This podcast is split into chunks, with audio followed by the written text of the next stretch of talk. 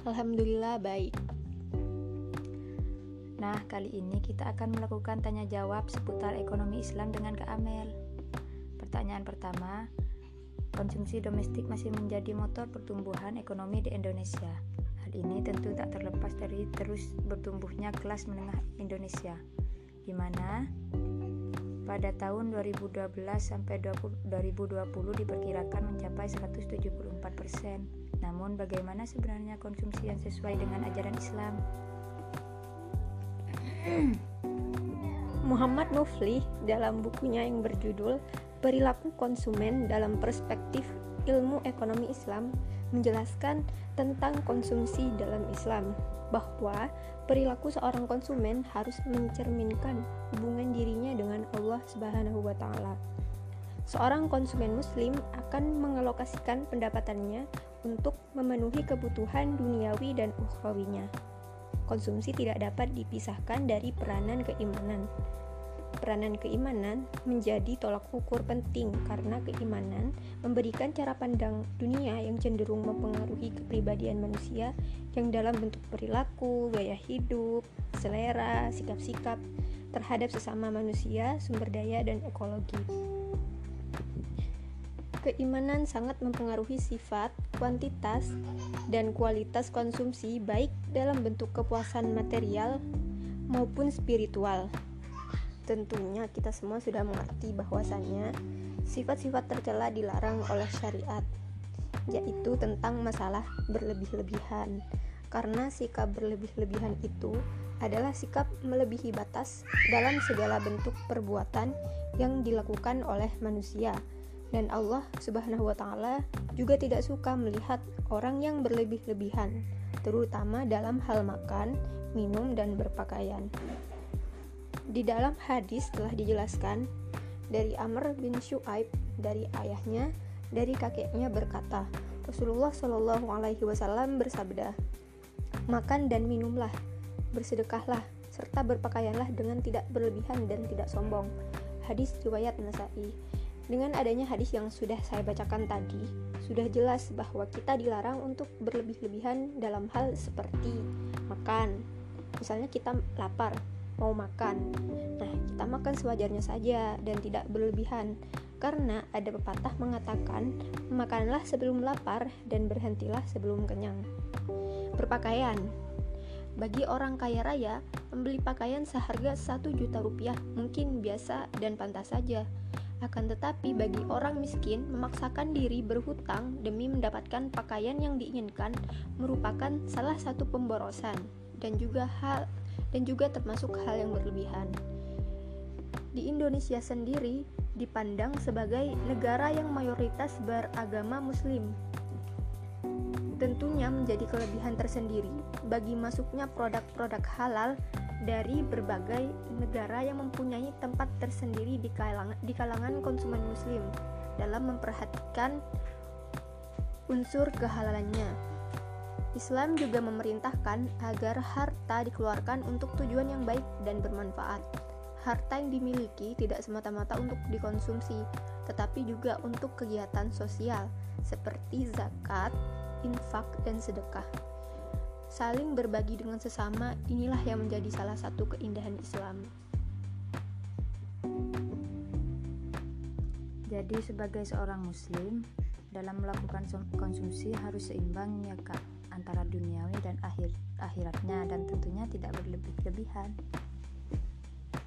Iya, betul, Kak. Aktivitas teori konsumsi dalam Islam uh, dalam ekonomi yang paling utama adalah konsumsi. Setelah adanya konsumsi dan konsumen, baru ada kegiatan lainnya seperti produksi, produsen, produksi atau produsen, distribusi atau distributor, dan lain-lain. Konsumsi dalam ekonomi Islam adalah upaya memenuhi kebutuhan baik jasmani maupun rohani, sehingga mampu memaksimalkan fungsi kemanusiaannya sebagai hamba Allah Subhanahu wa taala untuk mendapatkan kesejahteraan atau kebahagiaan di dunia dan akhirat. Dalam Al-Qur'an dan hadis juga dibicarakan mengenai konsumsi dalam Islam, yaitu salah satunya sebagai berikut. Yang artinya Hai anak Adam, pakailah pakaianmu yang indah di setiap memasuki masjid. Makan dan minumlah, dan janganlah berlebih-lebihan. Sesungguhnya Allah tidak menyukai orang-orang yang berlebih-lebihan. Quran Surah Al-A'raf ayat 31 nah, Dalam hadis juga disebutkan dari Ibnu Abbas Ia berkata bahwa Rasulullah Shallallahu Alaihi Wasallam bersabda, Seandainya se seorang anak Adam memiliki satu lembah emas, tentu ia menginginkan dua lembah lainnya, dan sama sekali tindakan memenuhi mulutnya selain tanah, dan Allah menerima taubat orang-orang yang bertaubat. Muttafaqun alaih. Hadis riwayat Bukhari nomor 640, 6439 dan Muslim nomor 1048. Prinsip konsumsi dalam Islam terbagi menjadi lima. Yang pertama ada prinsip keadilan, yaitu mencari rezeki yang halal dan tidak dilarang hukum. Yang kedua, prinsip kebersihan, yaitu makanan yang dikonsumsi haruslah baik dan cocok untuk dimakan, tidak kotor juga tidak menjijikan sehingga merusak selera. Yang ketiga, prinsip kesederhanaan, ialah prinsip yang mengatur perilaku manusia mengenai makan dan minum tidak berlebihan. Yang keempat, prinsip kemurahan hati dengan menaati perintah Islam tidak ada bahaya maupun dosa ketika kita memakan dan minum makanan dan minuman halal yang disediakan Allah Subhanahu. Kemudian ada tingkatan konsumsi dalam Islam. Dalam konsumsi seseorang atau suatu rumah tangga dapat dibagi dalam beberapa tingkatan. Yang pertama, tingkatan konsumsi al-mutadanni Konsumsi pada tingkat ini ialah tingkat konsumsi seseorang atau rumah tangga yang hanya bisa memenuhi sebagian kecil saja dari kebutuhannya. Tingkat konsumsi yang kedua ada tingkat konsumsi sadram.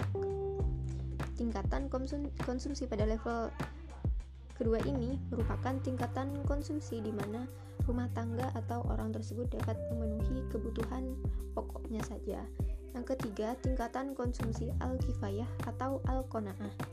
Rumah tangga atau masyarakat yang konsumsinya pada level al-kifayah adalah rumah tangga atau masyarakat dengan kondisi ekonomi di atas miskin atau hidup dalam kondisi cukup atau sederhana. Yang keempat, tingkat pada level asarot merupakan tingkatan konsumsi yang cenderung berlebihan dan boros.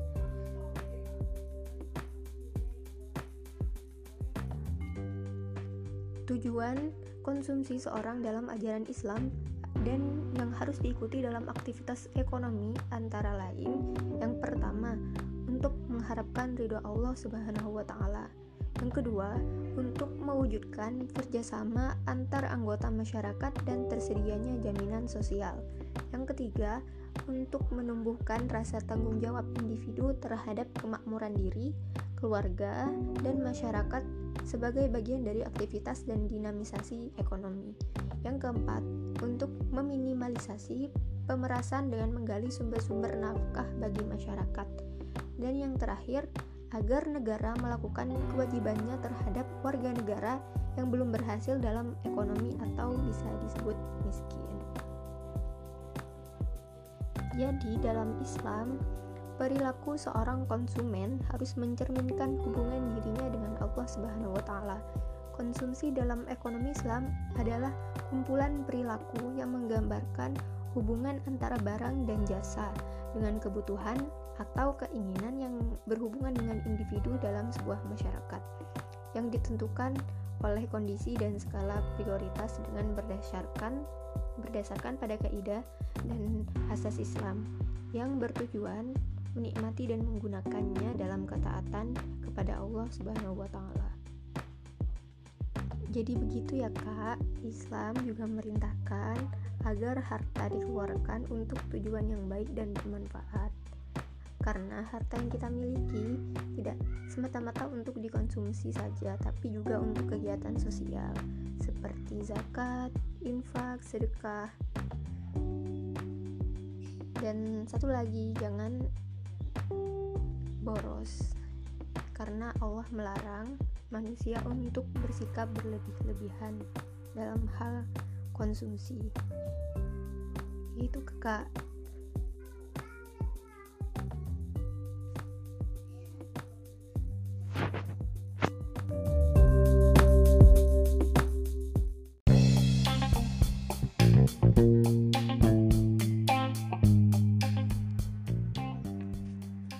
ke pertanyaan selanjutnya tentang perilaku produksi dalam Islam. Bagaimana Kak Amel? Boleh dijelaskan sedikit? Produksi sendiri. Produksi sendiri adalah menciptakan manfaat dan bukan menciptakan materi. Maksudnya adalah bahwa manusia mengolah materi itu untuk mencukupi berbagai kebutuhannya, sehingga materi itu mempunyai kemanfaatan. Menurut Yusuf Kordawi, faktor produksi yang utama menurut Al-Quran adalah alam dan kerja manusia. Produksi merupakan perpaduan harmonis antara alam dengan manusia. Alam adalah kekayaan yang telah diciptakan Allah untuk kepentingan manusia. Ditaklukannya untuk merealisasikan cita-cita dan tujuan manusia. Sedangkan kerja adalah segala kemampuan dan kesungguhan yang, dikerah, yang dikerahkan manusia, baik jasmani maupun akal pikiran, untuk mengolah kekayaan alam bagi kepentingannya. Tidak dimasukkannya modal sebagai salah satu faktor produksi, dikarenakan modal adalah bentuk alat dan prasarana yang merupakan hasil dari kerja. Modal adalah kerja yang disimpan. Atas dasar itu, maka unsur yang paling penting dan rukun yang paling besar dalam proses produksi adalah amal atau usaha. Dengannya bumi diolah dan dikeluarkan segala kebaikan dan kemanfaatannya, sehingga menghasilkan produksi yang baik. Dalam konsep ekonomi konvensional atau kapitalis, produksi dimaksudkan untuk memperoleh laba sebesar-besarnya, berbeda dengan tujuan produksi dalam ekonomi konvensional. Tujuan produksi dalam Islam yaitu memberikan maslahah yang maksimum bagi konsumen. Walaupun dalam ekonomi Islam, tujuan utamanya adalah memaksimalkan maslahah. Memperoleh laba tidaklah dilarang selama berada dalam bingkai tujuan dan hukum Islam. Dalam konsep maslahah dirumuskan dengan keuntungan ditambah dengan berkah. Jadi, jika tadi ekonomi konvensional atau kapitalis produksinya dimaksudkan untuk memperoleh laba sebesar-besarnya, maka dalam ekonomi Islam adalah kebalikannya. Yang didahulukan adalah memperoleh maslahah sebesar-besarnya. Gitu, Kak. Se seorang yang menggunakan pandangan Islam akan lebih memilih untuk memproduksi barang yang membawa manfaat dibandingkan hanya dengan menggunakan keuntungan semata. Contoh, seorang pengusaha memproduksi pilihan pilihan antara susu atau minuman keras. Apabila melihat pasar, permintaan terhadap minuman keras yang cukup tinggi dan dapat dijual dengan harga yang tidak murah. Sementara susu, meskipun demandnya juga tinggi, namun harganya fluktuatif dan harga jualnya tidak ada di kisaran yang tinggi. Tidak seperti tadi minuman keras. Secara hitung-hitungan ekonomi, menjual minuman keras yang lebih menguntungkan dibandingkan menjual susu. Jadi ini termasuk uh, asumsi kataris paribus namun karena minuman keras tidak membawa masalah bahkan membawa mudorot maka pengusaha yang berlandaskan prinsip Islam ini memproduksi susu saja yang memberikannya lebih banyak manfaat bisa dijelaskan juga kak perbedaan antara teori perilaku produsen dalam ekonomi Islam dan ekonomi konvensional?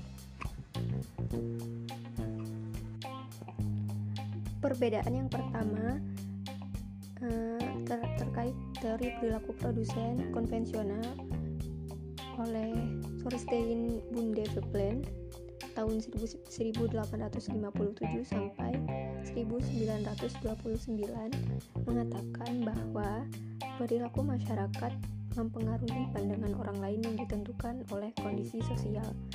Sedangkan uh, menurut teori perilaku produsen Islam, oleh Monzerkaf menyatakan bahwa motif produsen dalam melakukan proses produksi yakni mengembalikan manfaat setiap partikel dari alam semesta adalah tujuan ideologi umat Islam.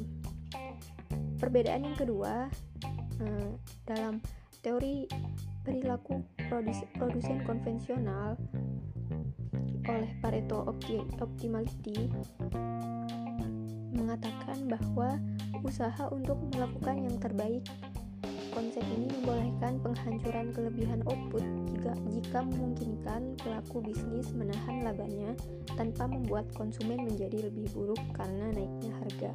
Sedangkan menurut teori perilaku produsen Islam oleh Muhammad Abdul Manan tahun 1992 mengatakan bahwa Perilaku produksi tidak hanya menyandarkan pada kondisi permintaan pasar, melainkan berdasarkan pertimbangan kemaslahatan.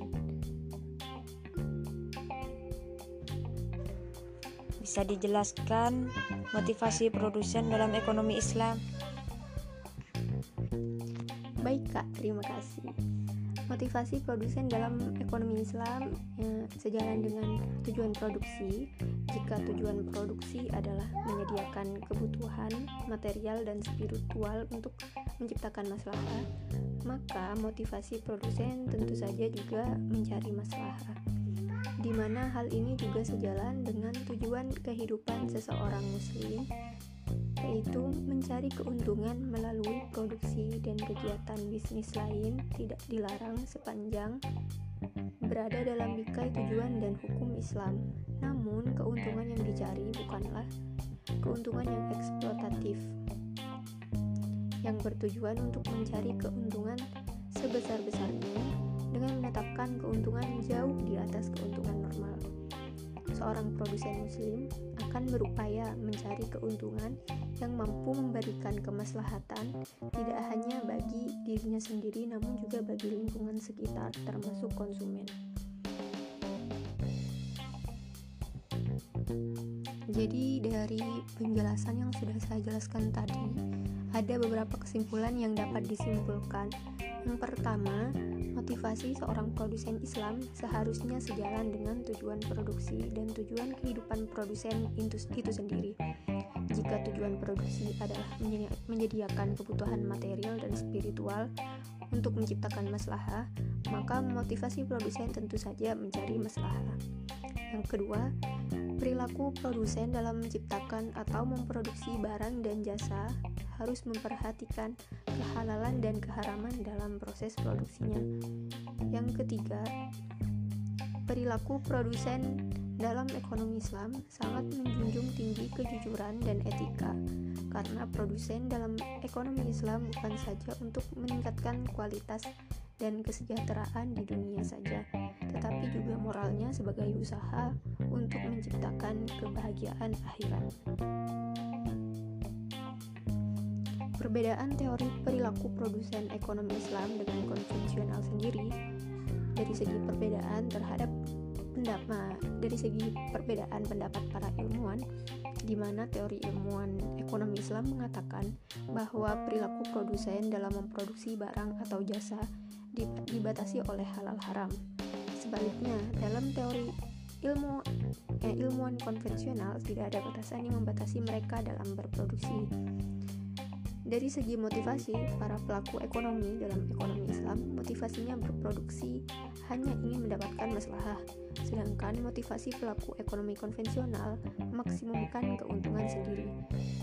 Dari segi teori rasionalitas, rasionalitas dalam ekonomi Islam dibangun atas dasar ajaran Islam yang merupakan kaidah yang bersifat umum, yakni pelaku ekonomi bertujuan mendapatkan maslahah selalu berusaha untuk tidak melakukan kemubaziran, pasti akan berhubungan dengan resiko. Sedangkan konsep rasionalitas dalam ekonomi konvensional, manusia dianggap rasional jika mereka memaksimalkan utility untuk konsumen dan keuntungan bagi produsen. Dari segi tujuan berproduksi, para pelaku ekonomi dalam berproduksi berusaha untuk mencapai falah di dunia dan akhirat sedangkan ekonomi konvensional semata-mata mencari kesejahteraan duniawi. Perbedaan yang paling mendasar adalah dari sumbernya. Ekonomi Islam bersumber dari Al-Quran dan As-Sunnah atau ajaran Islam, berbeda dengan ekonomi konvensional yang berdasarkan pada hal-hal yang bersifat positivistik.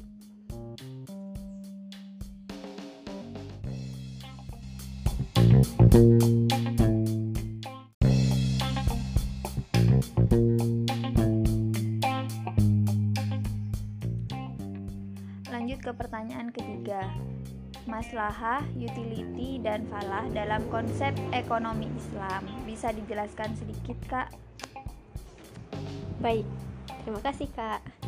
Pada dasarnya, tujuan hidup setiap manusia adalah untuk mencapai kesejahteraan.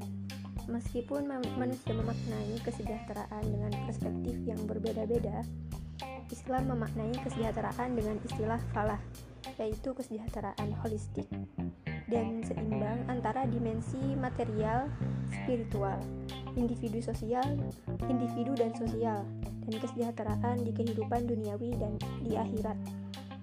Falah dapat terwujud apabila terpenuhi kebutuhan-kebutuhan hidup manusia secara seimbang, sehingga tercipta maslahah. Maslahah adalah segala sesuatu yang mengandung dan mendatangkan manfaat. Dalam usul fikih didefinisikan sebagai jalbul manfaat wal darul mafsadah menarik manfaat dan menolak kemudaratan sehingga dengan prinsip ini Islam menolak segala aktivitas ekonomi yang mendatangkan mafsadah atau kerusakan karena bertentangan dengan maslahah. Adapun menurut Al-Ghazali, kesejahteraan atau maslahah dari suatu masyarakat tergantung kepada pencari, pencara, pencarian dan pemelihara, pemeliharaan lima tujuan dasar.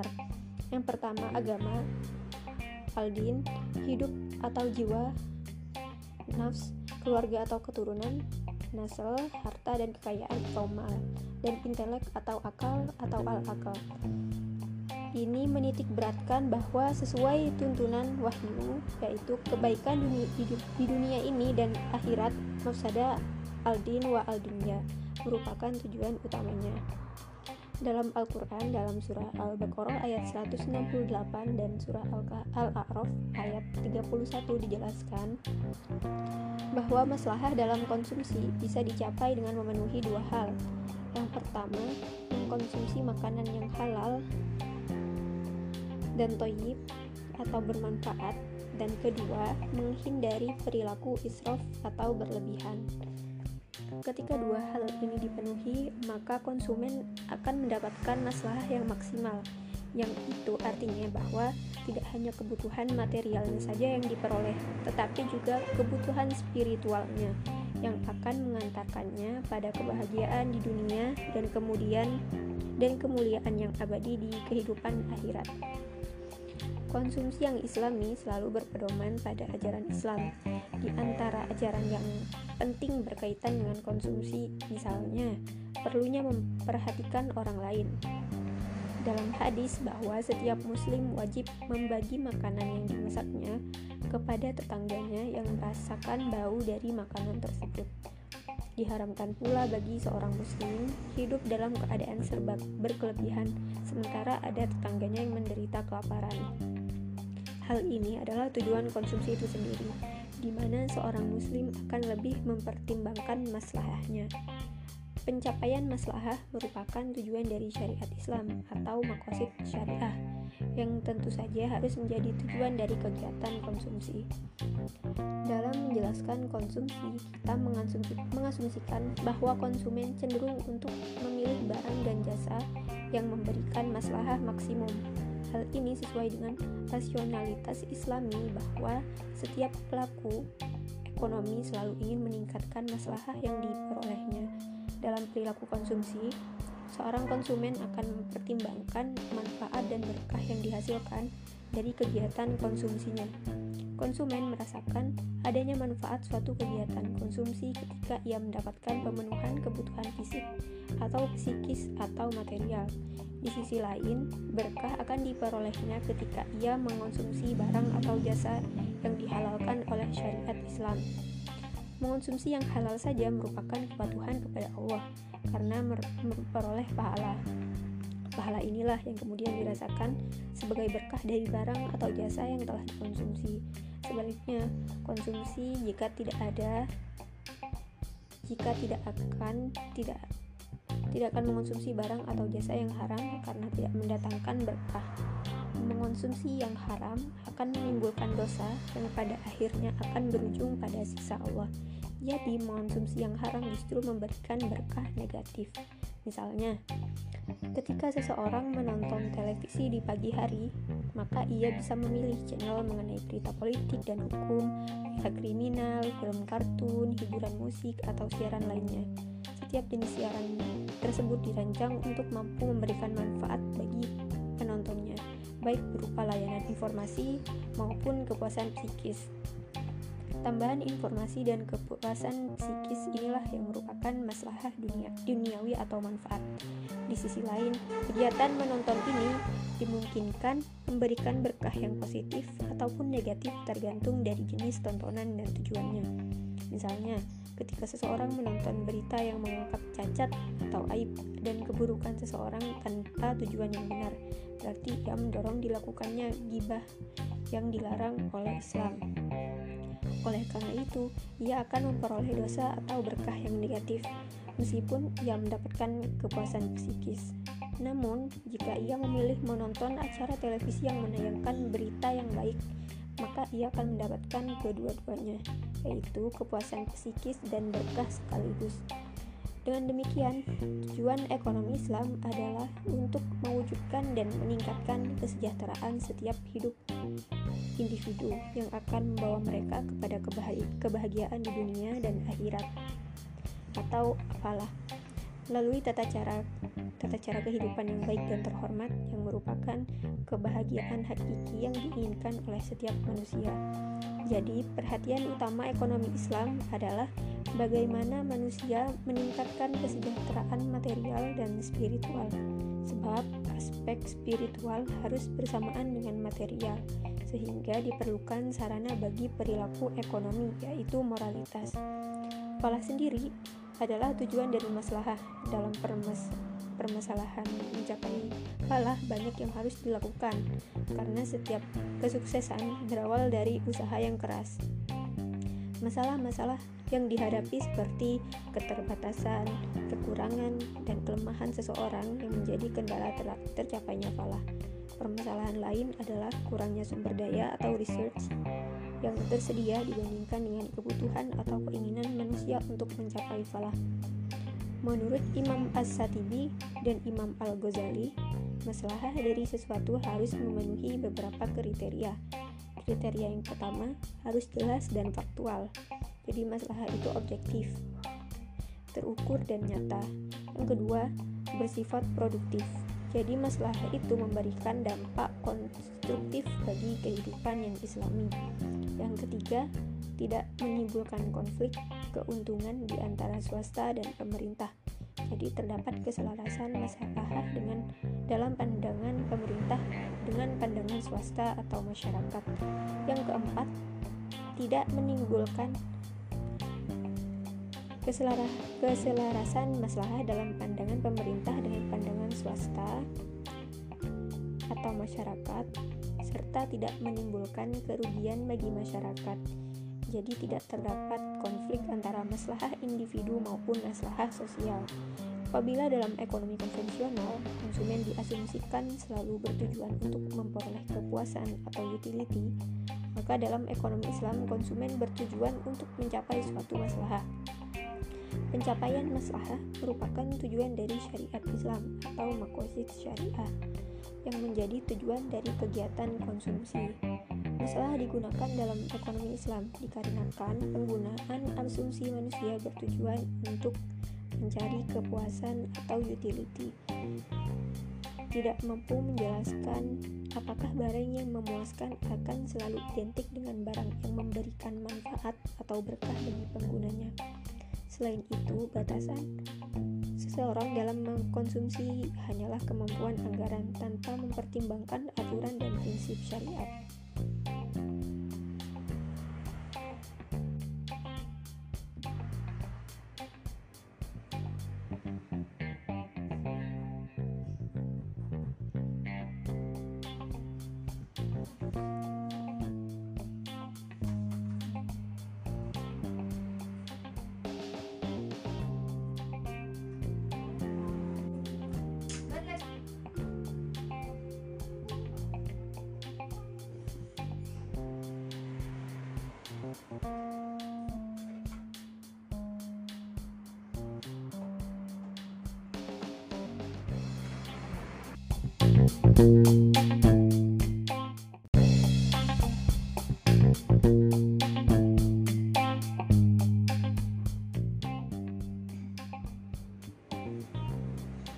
Tadi kita udah bahas nih tentang konsumsi dan produksi dalam Islam. Sekarang lanjut ke pertanyaan selanjutnya, teori permintaan dan penawaran dalam Islam.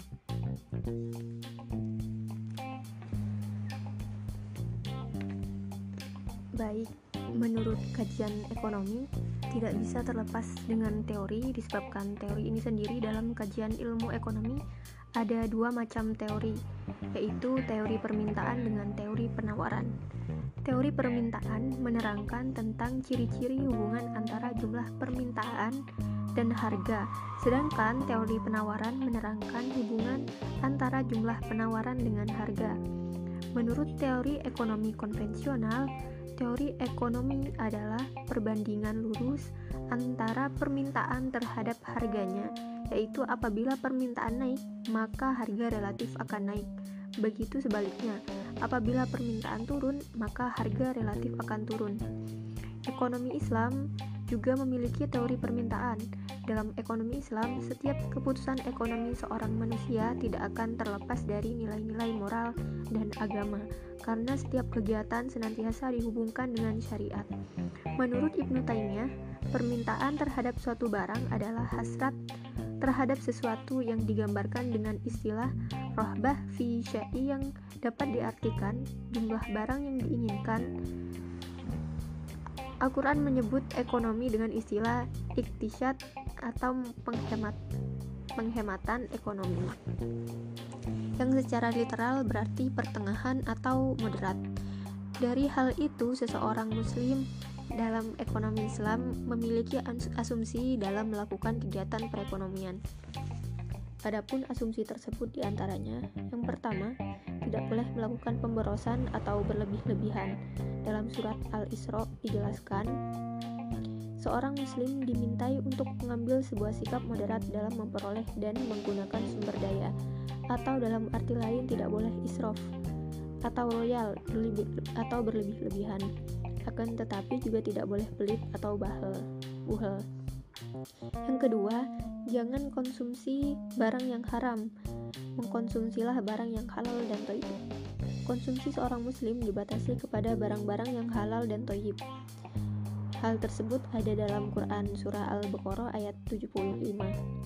Sebenarnya tidak ada permintaan terhadap barang itu haram, akan tetapi dalam ekonomi Islam, barang yang sudah dinyatakan haram untuk dikonsumsi otomatis tidak memiliki nilai ekonomi dari itu tidak boleh diperjualbelikan. Sedangkan teori penawaran Islam dalam kajian ekonomi, penawaran juga memiliki teori. Teori penawaran yang umum dalam ekonomi konvensional ada dua bentuk teori di antaranya. Yang pertama, teori penawaran produsen tunggal yaitu apabila faktor yang kita anggap konstan dalam memperoleh jadwal penawaran dan kurva penawaran yang termasuk syarat dari ceteris paribus berubah, maka seluruh kurva penawaran akan bergeser. Hal ini disebut sebagai perubahan atau pergeseran penawaran yang harus dibedakan dari perubahan jumlah yang ditawarkan. Yang kedua, ada teori penawaran pasar, yaitu faktor dari suatu komoditi memberikan jumlah alternatif dari penawaran komoditi dalam periode waktu tertentu pada berbagai harga alternatif oleh semua produsen yang ada dalam pasar. Sedangkan dalam ekonomi Islam, teori penawaran Islam pada dasarnya segala sesuatu bentuk kegiatan ekonomi harus kembali kepada sejarah penciptaan manusia Hal ini telah dijelaskan dalam Al-Quran Surah Ibrahim ayat 32 sampai 34. Dalam memanfaatkan alam yang telah disediakan yang telah disediakan Allah untuk keperluan manusia terdapat larangan yang harus dipatuhi oleh umatnya yang berbunyi janganlah kamu membuat kerusakan di muka bumi Meskipun pada dasarnya pengertian kerusakan ini sangat luas, berhubung ada kaitannya dengan produksi dalam berekonomi, maka larangan akan kerusakan itu digunakan untuk memberikan arahan terhadap nilai dan panduan moral terhadap manusia itu sendiri. Sebagai contoh dari maksud kerusakan itu adalah Yang pertama, larangan produksi yang dapat mengakibatkan kerusakan alam dan lingkungan. Yang kedua, larangan produksi yang dapat membuat rusaknya sehat, kesehatan, rusaknya moral dan kepribadian. Dari larangan dalam hal etika dan moral tadi tentu saja berpengaruh terhadap fungsi penawaran barang dan jasa itu sendiri. Mas masalah permintaan dan penawaran sudah tidak asing lagi bagi kita yang pernah mempelajari teori mikroekonomi yang terdapat pada ilmu ekonomi. Permintaan dan penawaran juga sudah menjadi kegiatan sehari-hari bagi manusia dalam melakukan kegiatan perekonomian tentang produksi suplai, harga keuntungan, produsen, pemasaran, pasar dibahas dalam konsep penawaran. Begitu juga dalam konsep permintaan membahas tentang konsumsi, konsumen, demand, kebutuhan hidup. Harga yang selalu menjadi prioritas utama dalam menjalankan konsep konsep permintaan. Tidak jauh beda dengan konsep permintaan dan penawaran dalam perspektif ekonomi Islam yang membahas tentang hal-hal yang disebutkan tetapi tidak memiliki batasan-batasan dalam berekonomi yaitu syariat yang berhubungan langsung dengan Allah Subhanahu wa taala dan sumber-sumber Islam seperti Al-Qur'an dan As-Sunnah serta ijtihad dari para ulama atau para ekonomi Islam. Di mana di Indonesia sama sekali belum diterapkan tentang konsep permintaan dan penawaran secara ekonomi Islam yang merupakan konsep baik dalam meningkatkan kegiatan perekonomian masyarakat Indonesia yang bisa dibilang Indonesia terlalu memfokuskan kegiatan perekonomian pada sistem mencari keuntungan besar dan materialistis. Adapun tujuan seorang Islam melakukan permintaan adalah harus memberi faedah dan maslahah atau bermanfaat bagi dunia dan akhirat. Kita tidak boleh melakukan sesuatu yang sama sekali tidak ada kemaslahatan bagi kita. Contohnya, apabila kita mengalokasikan pengeluaran kepada rokok, maka hal itu akan lebih berfaedah apabila kita memberikannya makanan yang bergizi. Kita pun tidak boleh melakukan permintaan atas barang atau jasa yang haram. Konsumsi atau permintaan barang yang haram selain secara syariat dilarang, konsumennya berdosa dan di akhirat akan mendapatkan balasan berupa siksa. Konsumsi barang haram juga memberikan dampak yang tidak baik. Di antaranya adalah yang pertama, merusak agama karena melanggar syariat. Yang kedua, pengaruh terhadap ibadah menjadi tidak khusyuk dan tingkat keikhlasannya berkurang. Yang ketiga, pengaruh terhadap akhlak yang semakin rusak dan jelek. Yang keempat, pengaruh terhadap kesatuan umat. Kelima, pengaruh terhadap kesehatan. Yang keenam, menimbulkan kerusakan dan kemerosotan. Yang ketujuh, menimbulkan kehinaan dan kenistaan hidup. Dan yang terakhir, menimbulkan kehancuran ekonomi dan kemandekan produksi. Sedangkan dalam teori penawaran, pakar ekonomi Islam telah membuktikannya yaitu Ibnu Khaldun ternyata telah merumuskan teori harga jauh sebelum ekonom barat modern merumuskannya. Sebagaimana disebut di awal, Ibnu Khaldun telah mendahului Adam Smith, Keynes, Ricardo, dan Malthus. Inilah fakta sejarah yang tak terbantahkan. Pada bagian lain dari bukunya, Ibnu Khaldun menjelaskan pengaruh naik dan turunnya penawaran terhadap harga. Ia mengatakan, ketika barang-barangnya yang tersedia sedikit, maka harga-harga akan naik. Namun bila jangka antar kota dekat dan aman untuk melakukan perjalanan, maka akan banyak barang yang diimpor sehingga ketersediaan barang akan melimpah dan harga-harga akan turun.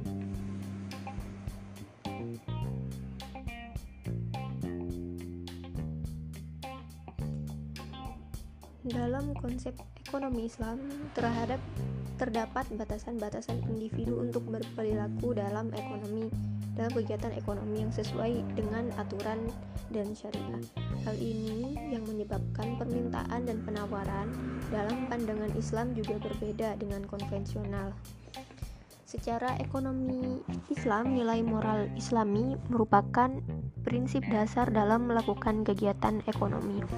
Sehingga teori dalam permintaan dan penawaran Islam juga menjadi berbeda dengan teori yang terdapat pada ekonomi konvensional.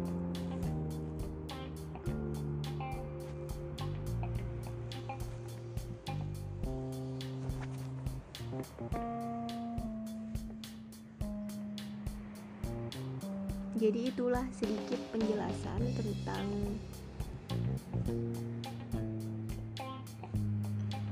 teori permintaan dan penawaran dalam Islam.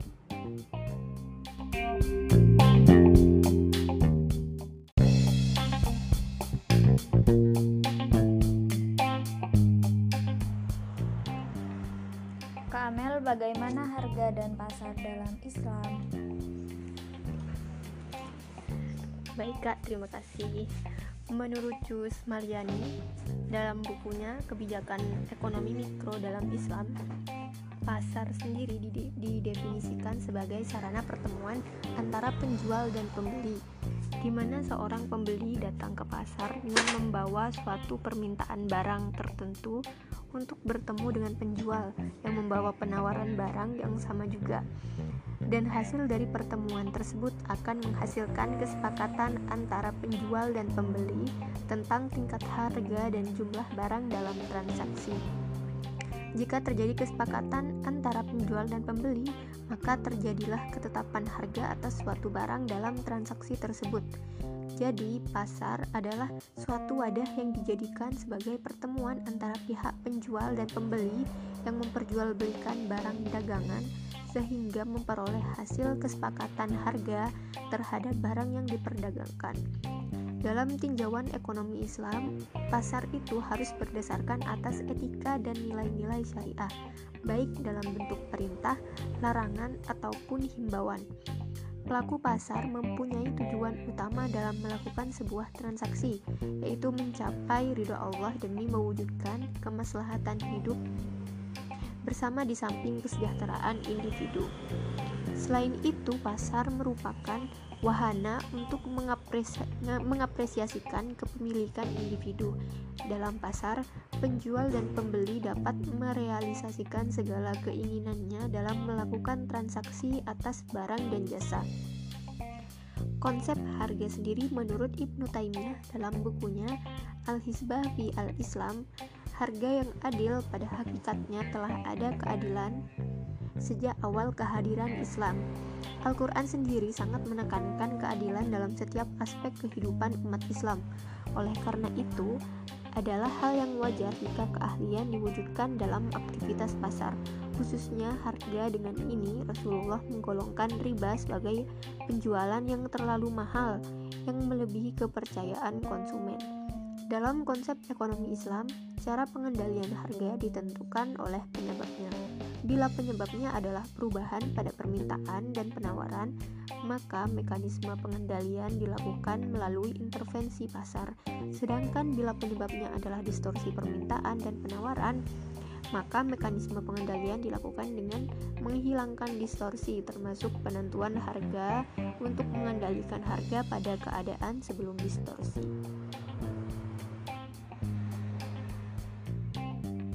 Tadi kan sudah dijelaskan bagaimana harga pasar dan pak. Sekarang boleh tolong dijelaskan Kak bagaimana mekanisme pasar dalam perspektif Islam? Baik Kak. Ekonomi Islam memandang bahwa pasar, negara, dan individu berada dalam keseimbangan atau iktisad. Tidak boleh ada subordinat sehingga salah satunya menjadi dominan dari yang lain. Pasar dijamin kebebasannya dalam sistem Islam. Pasar bebas menentukan cara-cara produksi, konsumsi, distribusi, dan harga selama tidak ada pelanggaran syariah. Tidak boleh ada gangguan yang mengakibatkan rusaknya keseimbangan pasar. Namun, dalam kenyataannya sulit ditemukan pasar yang berjalan sendiri secara adil atau fair distorsi pasar tetap sering terjadi, sehingga dapat merugikan berbagai pihak. Di sinilah pentingnya etika pelaku pasar dan peran pemerintah untuk membangun mekanisme pasar yang sehat, kompetitif, dan adil. Konsep mekanisme pasar dalam Islam dapat dirujuk kepada hadis Rasulullah SAW sebagaimana disampaikan oleh Anas radhiyallahu anhu sehubungan dengan adanya kenaikan harga barang di kota Madinah.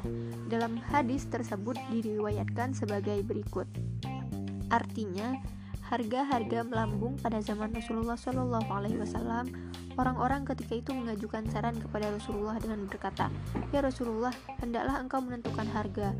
Rasulullah Shallallahu Alaihi Wasallam berkata, "Sesungguhnya Allah lah yang menentukan harga, yang menahan dan melapangkan dan memberi rezeki.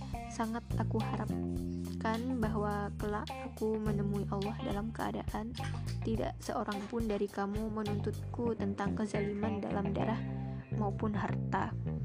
Jawaban Rasulullah atas kenaikan harga menunjukkan bahwa seorang penguasa atau pemerintah tidak boleh melakukan intervensi terhadap masalah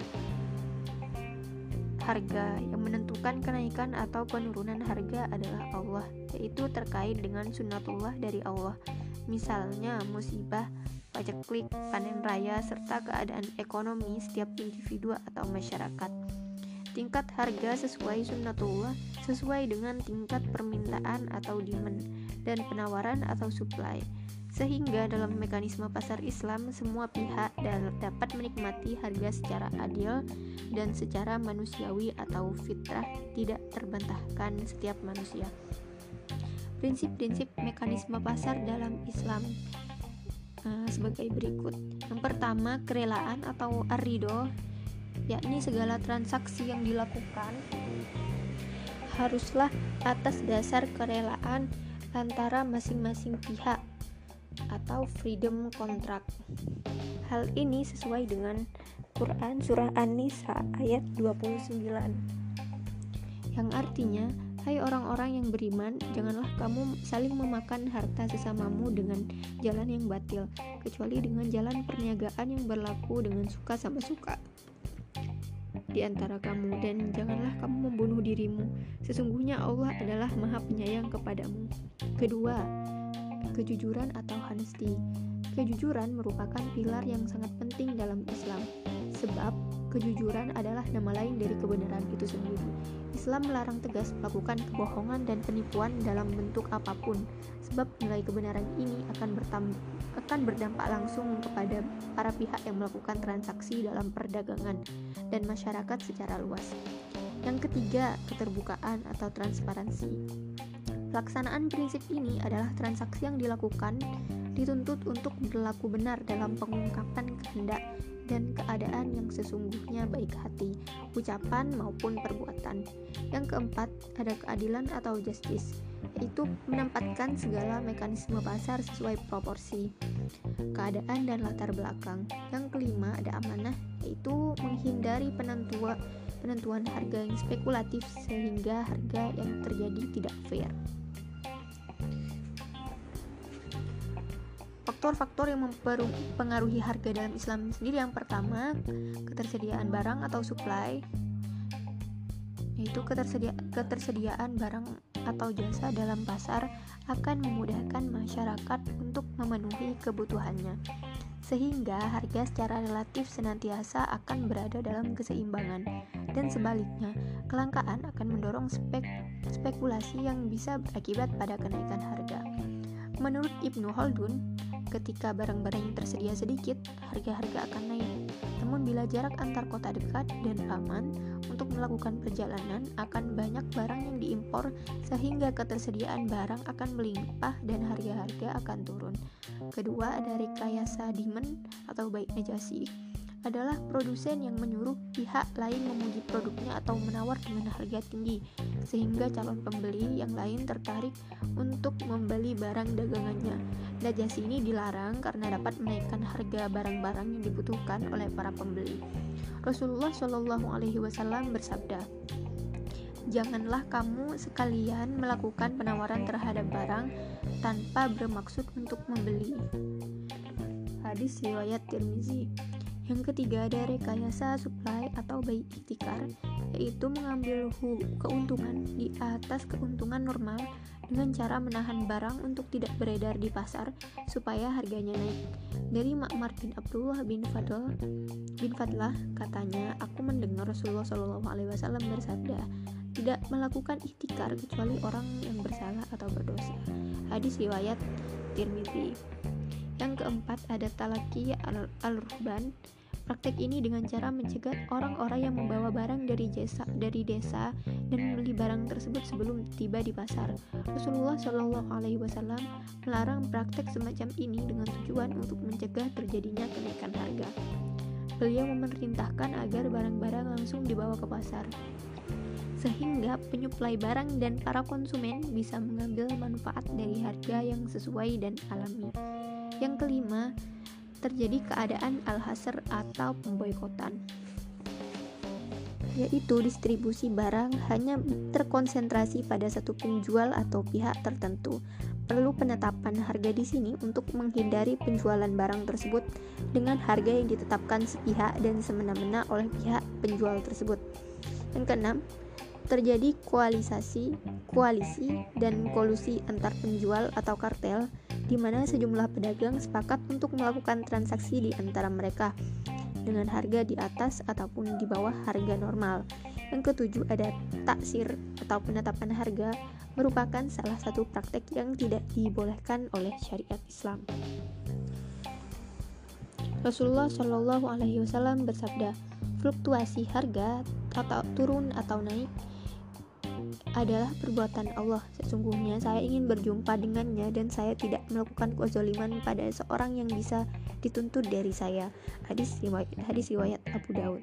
Kedelapan, larangan bayi alba alba yaitu praktek bisnis ini maksudnya adalah dengan melakukan lonjakan atau penurunan harga oleh seorang di mana kedua belah pihak yang terlibat tawar-menawar masih melakukan dealing atau baru akan menyelesaikan penetapan harga. Rasulullah Shallallahu Alaihi Wasallam melarang praktek semacam ini karena hanya akan menimbulkan kenaikan harga yang tidak diinginkan. Rasulullah Shallallahu Alaihi Wasallam bersabda, janganlah sebagian dari kamu menjual atau penjualan sebagian dari yang lain. Hadis riwayat Tirmidzi. Yang kesembilan, larangan maks atau pengambilan bea cukai atau pungli, yaitu pembebanan bea cukai sangatlah memberatkan dan hanya akan menimbulkan melambungnya secara tidak adil. Maka Islam tidak setuju dengan cara ini. Rasulullah Shallallahu Alaihi Wasallam bersabda dalam hal ini tidak akan masuk surga orang yang mengambil bea cukai.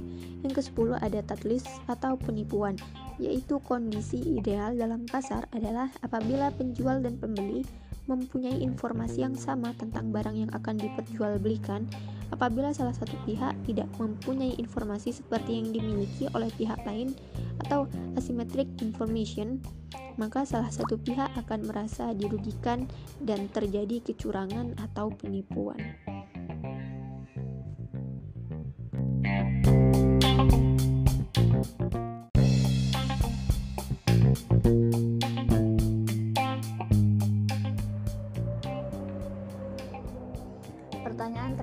Bagaimana fungsi zakat dan wakaf dalam ekonomi mikro Islam? Sebelum kita masuk ke inti, jadi saya akan jelaskan dulu pengertian dari zakat, infak, dan wakaf. Pertama, pengertian zakat. Zakat berasal dari kata zakah, artinya tumbuh de dengan subur. Makna lain adalah suci dari dosa. Sedangkan dalam kitab hukum Islam, zakat diartikan dengan tumbuh suci berkembang serta berkah.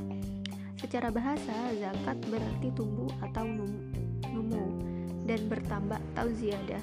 Jika diucapkan zakat al-zar artinya adalah tanaman itu tumbuh dan berkembang. Jika diucap, diucapkan zakat al-nafakoh Artinya, nafkah tumbuh dan bertambah jika diberkati. Zakat menurut, menurut istilah sudah maklum, yaitu memberikan bagian yang khusus dari harta yang khusus dengan ketentuan yang khusus dan sebagiannya pada waktu yang khusus kepada mustahiknya atau penerimanya. Maka ketika ayat Al-Quran atau Al-Hadis menggunakan kata zakat, yang kaitannya dengan pengeluaran harta, maksudnya hanya satu dan tidak ada yang lainnya, yaitu zakat dengan takrif tersebut. Akan tetapi jika dikait, dikaitkan dengan jiwa, maka artinya kesucian jiwa. Zakat sendiri adalah bagian dari harta yang wajib diberikan oleh setiap muslim yang memenuhi syarat kepada orang-orang tertentu dengan syarat tertentu pula.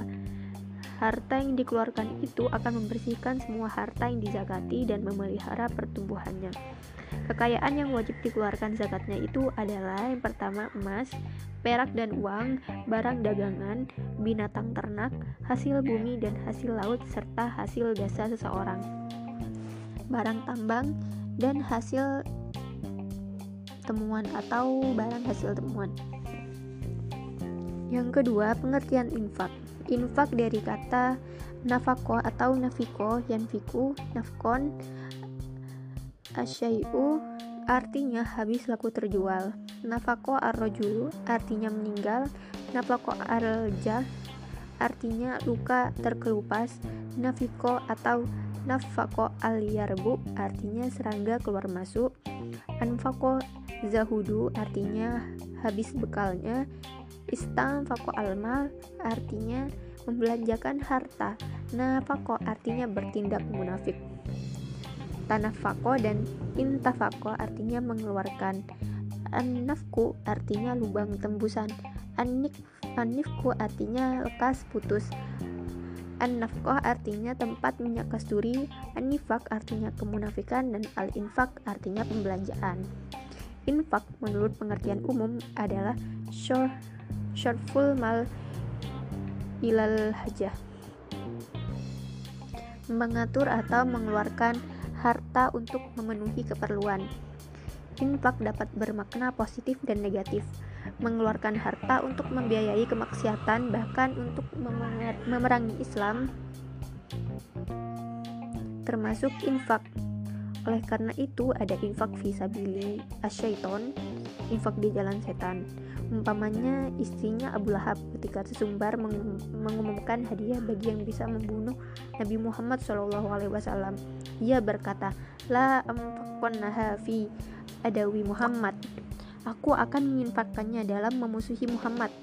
Sebaliknya mengeluarkan harta untuk kebaikan yang diridhoi Allah Subhanahu wa taala atau infak fisabilillah.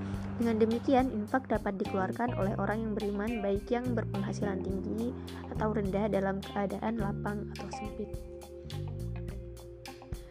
Mengenal zakat sudah sudah maklum. Sementara infak wajib dan infak dari penghasilan yang tidak dikenai kewajiban zakat dan infak yang paling utama adalah infak suami kepada istri, anak, dan tanggungannya yang lain. Demikian infak dengan makna zakat dan bukan zakat tetapi sama wajibnya. Dan ada infak sunat, yaitu sedekah, sedekah biasa, dan infak wajib atau bukan zakat serta infak dalam arti sodakoh sunat. Infak terhadap anak istri, karib, kerabat, fakir miskin, dan ibnu sabil. Sedangkan infak yang sunnah itu mak maknanya sedekah sunat. Dalam Quran surah Al-Baqarah ayat 215. Yang ketiga ada pengertian wakaf. Pengertian wakaf secara bahasa ialah kata al-wakaf berarti al-has al-habsu atau menahan atau al-man'u atau menahan. Kata al-wakaf merupakan masdar dari kalimat waktu al-dabah wakfan yang bermakna habastuha fi sabilillah atau aku wakafkan di jalan Allah. Orang yang mewakafkan dinamakan wakif apabila ia menahan dari berjalan, sedangkan benda yang diwakafkan disebut maukuf. Bentuk jamak dari kata wakaf adalah auqaf. Seperti firman Allah Subhanahu wa taala, wakifuhum innahum masuluhun. Maknanya adalah abahisuhum an al-sair atau tahanlah mereka dari berjalan. Adapun penggunaan kata auqafa secara hamzah untuk makna mewakafkan merupakan kata yang kurang pas. Ungkapan tahbis al-syai menahan sesuatu bermakna yak yahko asluhu atau mengekalkan pokok hartanya.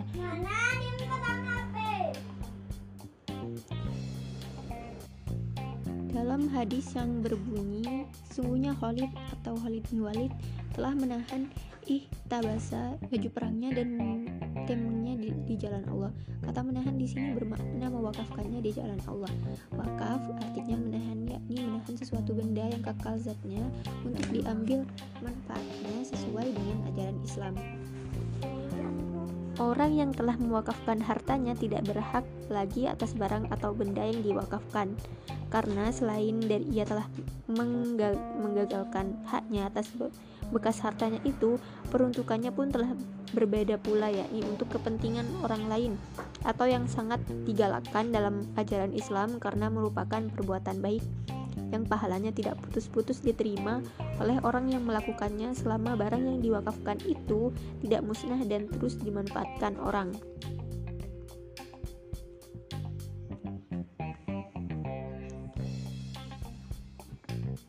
Nah, menurut Yusuf Al-Qardawi mengatakan bahwa zakat sekalipun dibahas di dalam bahasan ibadah karena dipandang bagian yang tidak terpisahkan dari sholat sesungguhnya merupakan bagian sistem sosial ekonomi Islam dan oleh karena itu dibahas dalam buku-buku tentang strategi hukum dan ekonomi Islam.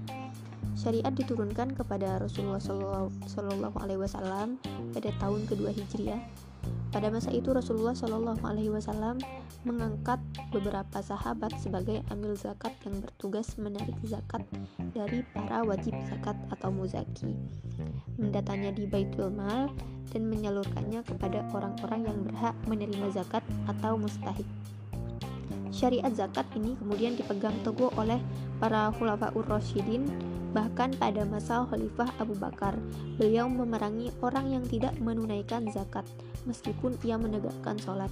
Pada masa Rasulullah Wasallam, wakaf disyariatkan pada tahun kedua Hijriah.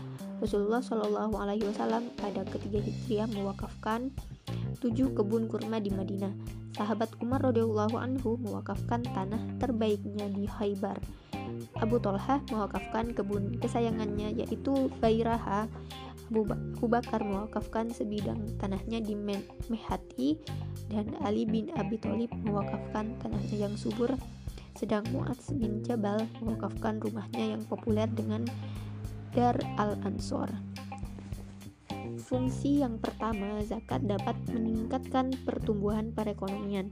Yang kedua, distribusi zakat atau equity berdampak pada hilangnya kemiskinan absolut dan merupakan faktor stimulan bagi pertumbuhan ekonomi. Zakat sebagai suatu ibadah yang bersifat sosial kemasyarakatan adalah hak tertentu yang diwajibkan Allah terhadap harta kaum muslimin yang berkecukupan. Hal tersebut diperuntukkan bagi fakir miskin dan mustahik lainnya yang membutuhkan sebagai tanda syukur atas segala nikmat dan untuk mendekatkan diri kepadanya serta untuk membersihkan diri dan hartanya. Ibadah zakat sendiri mempunyai dua aspek, yaitu aspek hubungan manusia dengan Allah, hablum minallah, dan aspek hubungan manusia dengan sesama atau hablum minannas. Allah berfirman, Allah memusnahkan riba dan menyuburkan sedekah, dan Allah tidak menyukai setiap orang yang tetap dalam kekafiran dan selalu berbuat dosa. Quran Surah Al-Baqarah ayat 276